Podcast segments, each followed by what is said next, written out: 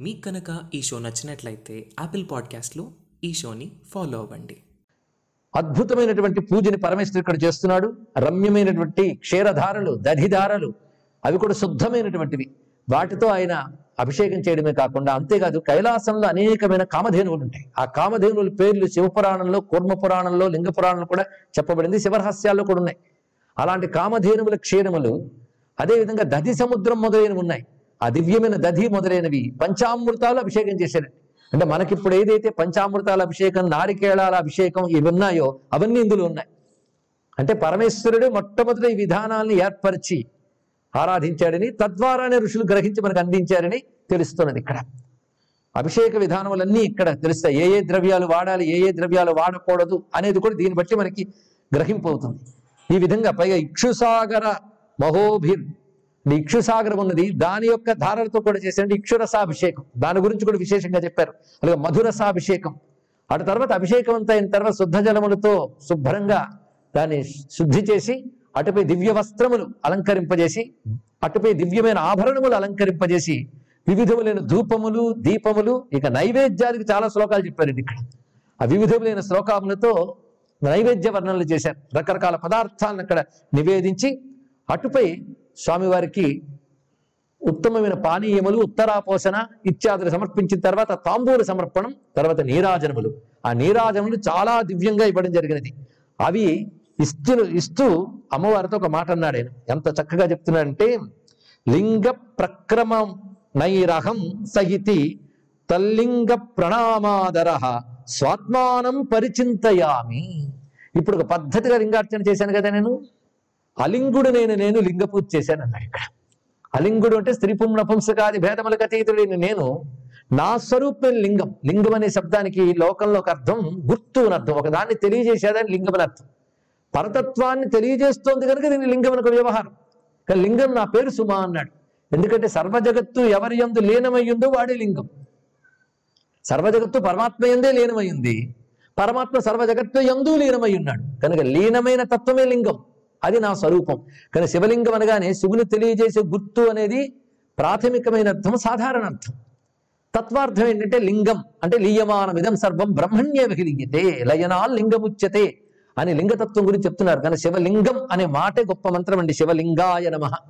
లింగాయ నమ అంటేనే సర్వజగత్తు ఎందు లీనమైన వాడు సర్వజగత్తుని తనలో లీనమై ఉండినవాడు. లీనం చేసుకోవడం అంటే నాశనం చేయడం కాదండి. ఆయన లీనం కాకపోతే జగత్తు ఉనికి లేదు. తాను చైతన్యముగా సర్వజీవుల ఉపాధుల్లో లీనమై ఉన్నాడు కనుకనే ఇవి చేతనత్వం కలిగి సంచరిస్తున్నాయి. కనుక లోకానికి ఉనికి ఉన్నది అంటే ఉనికికి ఆధారమైన చైతన్యం ఉన్నది. కానీ అధిష్టాన చైతన్యమైన భగవంతుడు సర్వజగత్తి ఎందు లీనమై ఉన్నాడు కనుక ఆయన లింగ రూపుడు. ఎక్కడ లీనమై ఉన్నాడు అంటే ఎక్కడ లీనమై లేడు అని ప్రశ్నించాలి. అందుకే ఈ లింగం మూలం ఎక్కడో పాతాళ లోకాల కంటే క్రింద ఉన్నది. ఈ లింగం యొక్క ఊర్ధ్వభాగం ఆకాశాదుల కంటే పైన ఉన్నది. ఆ పాతాళ నభస్థలాంత భువన బ్రహ్మాండమా విస్ఫుర జ్యోతి స్ఫాటికలింగమౌళి విలసత్ పుణ్యేందు వాంతామృతై రుద్రానువాకాన్ జపం జాయే దీప్సిత సిద్ధయే ధ్రువపదం విప్రోభిషించే శివం. అది ఇక్కడ చెప్తూ తల్లింగ ప్రణామాదర స్వాత్మానం పరిచింతయామి. ఈ లింగారాధన వల్ల నన్ను నేనే పరిచింతన చేసుకుంటున్నాను స్వాత్మానం పరిచింతయామి. ఇది మనకు కూడా చెప్పడం ఏంటంటే శివోహం అనే స్థితి లింగారాధన వల్ల లభిస్తుంది అని చూపించారు ఇక్కడ.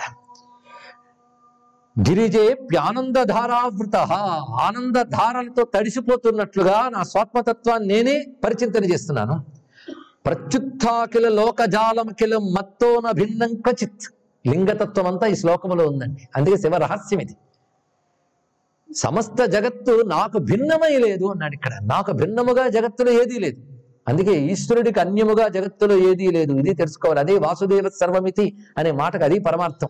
పరమేశ్వరునికి వేరుగా మనకు వస్తువు లేదు. ఇది ఎలాంటిదంటే లక్ష కెరటాలున్న సముద్రానికి వేరుగా ఎలా లేవో ఎన్ని లోకాలు ఎన్ని జీవులున్నా ఈశ్వరునికి వేరుగా లేవు. అవన్నీ ఈశ్వరుడు ఎందే ఉన్నా ఈశ్వరుడు వాటి ఎందు ఉన్నాడు. ఈశ్వరుడు తప్ప అన్యము లేదు. అందుకే మత్తో న భిన్నం క్వచిత్. ఆ మాట చాలా గొప్ప మాట అండి. మత్తో న భిన్నం క్వచిత్. నాకు భిన్నముగా నాకంటే భిన్నముగా ఏదీ లేదు సుమా. కించిన్నాపి శివే మమైవ మనస సంకల్పజాతం జగత్. ఈ జగత్తంతా నా సంకల్పం నుంచే ఏర్పడింది. అదే జగత్తు ఈశ్వర సంకల్ప రూపమే. సత్యకామ సత్య సంకల్ప అనే ఉపనిషత్ వాక్యం ఇప్పుడు చెప్పబడుతున్నది. మయ్యేవాగసుతే లయం ప్రయతి నిఖిలం చైకోద్వయోహం సదా. నానేతి ప్రసభం వదంతి నిగమా వాచాం మనోదూరగం. ఒక్క నేనే ఈ జగమంతా ఉండగానే అనేకముగా వర్ణిస్తూ ఉన్నారు. పండితులేని వారు కానీ నిజానికి వాచాం మనోదూరగం వాక్కుకి మనస్సుకు కూడా దూరమైనటువంటి వాడిని నేను. అన్యానందము మే మదీయమమలం జానంతి నో యోగిన నో వేదాయతయ సురాసరగణ విష్ణాదయోప్యబ్జజ కనుక ఆ ఆనందము నా స్వరూపమే ఉన్నటువంటిది. ఇది ఎవరికి తెలియనిదే. ఇదే రహస్యం అంటే అది నా యొక్క అసలు స్వరూపం. అది సృష్టిలో తెలుసుకోవలసినది ఇదే. తెలివి కూడా ఇదే గ్రహించు అన్నాడు. చాలా గొప్ప మాట అండి. తెలుసుకోవలసింది బ్రహ్మమే. తెలుసుకునే తెలివి కూడా బ్రహ్మమే. తెలివి వేరు బ్రహ్మం వేరు కాదు. అంటే ప్రజ్ఞానం బ్రహ్మ. అందుకే తెలుసుకునేవాడు ఎవడున్నాడు? తెలుసుకునేవాడు ఎందు తెలివి భగవంతుడైనప్పుడు ఇంక తెలుసుకునేవాడు ఎక్కడున్నాడయ్యా? అది శివోహం అనే అద్వై స్థితికి తీసుకువెళ్తుంది. అంటే శివుని ఈ మాటలే చాలా ముఖ్యమండి. పూజావర్ణను ఇంకాస్త చెప్ చెప్తే బాగుండు వేదాంతం కంటే అనిపిస్తే అసలు రహస్యం పరమాత్మ ఇక్కడ చెప్తున్నాడు. జ్ఞానం జ్ఞేయమిదం జగద్గతముమే జ్ఞాతాన కించిత్ స్థితి భూమాహం.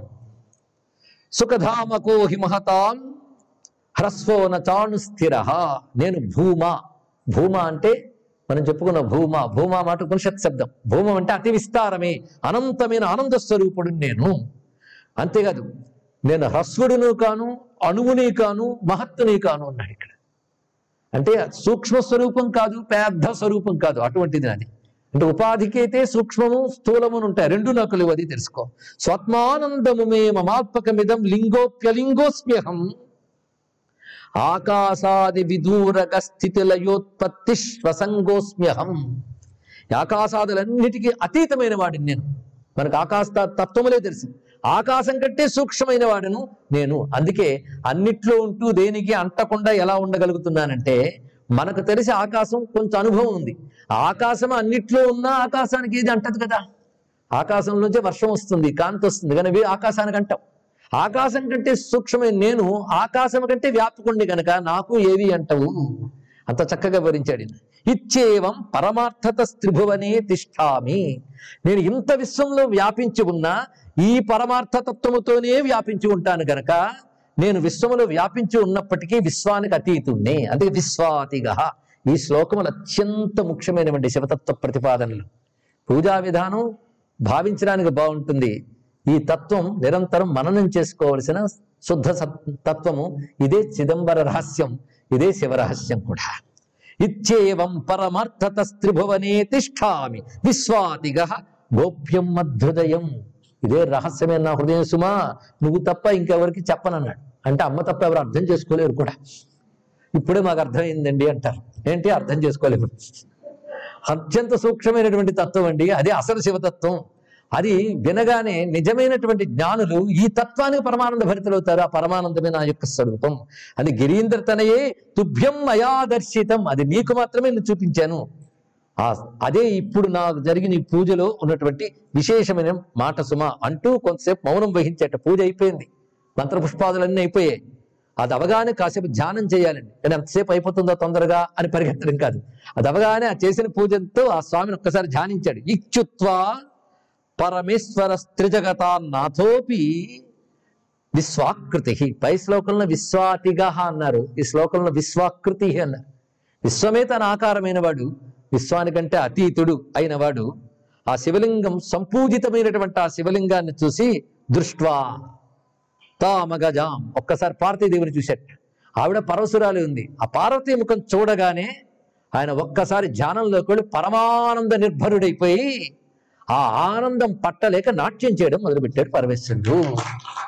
ఇక్కడ శివ తాండవ వర్ణన వస్తున్నది. అంటే స్ఫటికలింగార్చన చేసి అంటే శుద్ధమైన స్ఫటిక ధాతువు కూడా చెప్పడానికి లేదండి. ఆ లింగం అది భూమి ఎందు ధాతువా? అది చేసిన ఆనందంతో అక్కడున్న మహామండపంపై శివుడు నాట్యం ప్రారంభిస్తున్నాడు. ఇక్కడ నాట్యం గురించి తెలుసుకోవాలి. రామకృష్ణ పరమహంస ఒక మాట అంటారు. పరిపూర్ణమైన ఆనందం స్థితి సాంద్ర స్థితి. సాంద్రం అంటే డెన్సిఫైడ్ కాన్సన్ట్రేటెడ్ గడ్డ కట్టిన ఆనందం అంట అక్కడ డైల్యూషన్ లేదు పలచదనం లేదు. అలాంటి ఆనందం సమాధి స్థితి అంటారు. ఈ సమాధి స్థితి రెండు విధములుగా ఉంటుంది. అంతర్ముఖుడి సమాధి స్థితిలో ఉన్నవాడు అలా కళ్ళు మూసుకుంటాడు. వాడు ప్రపంచం పట్టదు. వాడు కళ్ళు తెరిస్తే జాగ్రత్త సమాధి. అంటే వాడు కళ్ళు తెరిస్తే ఏది అంతర్ముఖమే తాను దర్శిస్తున్నాడో బ్రహ్మము తప్ప మరేమీ కనిపించట్లేదు. అంటే కళ్ళు మూసినా బ్రహ్మమే కళ్ళు తెరిచినా బ్రహ్మమే. నా కళ్ళు మూసుకుని భగవంతుడు కనబడుతున్నాడంటే తెలుస్తున్నది. కళ్ళు తెరిస్తే కనబడట్లేదు. కానీ భగవంతుడు కళ్ళు మూస్తూ ఉండి కళ్ళు తెరిస్తే లేనివాడా? కళ్ళు మూసినా కళ్ళు తెరిచిన ఉన్నవాడు. ఆ మాట ఎవరికి తెలుస్తుంది? ఎవరికి జ్ఞానం అనే కన్ను తెరుచుకుంటుందో వాడికి తెలుస్తుంది ఇక్కడ. కనుక ఆ పరమానంద సమాధి కళ్ళు తెరిచినప్పటికి కూడా అనుభవిస్తున్నాడు.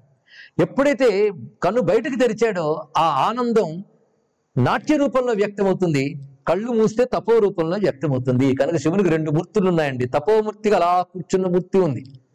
ధ్యానమూర్తి నటరాజమూర్తి ఉన్నది. ఆ రెండు ఒకే తత్వాన్ని తెలియజేస్తాయట ఆనంద తత్వాన్ని తెలియజేస్తాయి. అందుకే ఆనంద నటన ప్రకాశం చిత్సభేషం అంటారు ముక్తిస్వామి దీక్షితుల వారు ఆనంద నటనాన్ని ప్రకాశింపజేస్తున్నాడు. ఏమానందం ఆనందం? పరమానందం అక్కడ. అందుకే చిదంబర నటరాజు ఆనంద తాండవమూర్తి.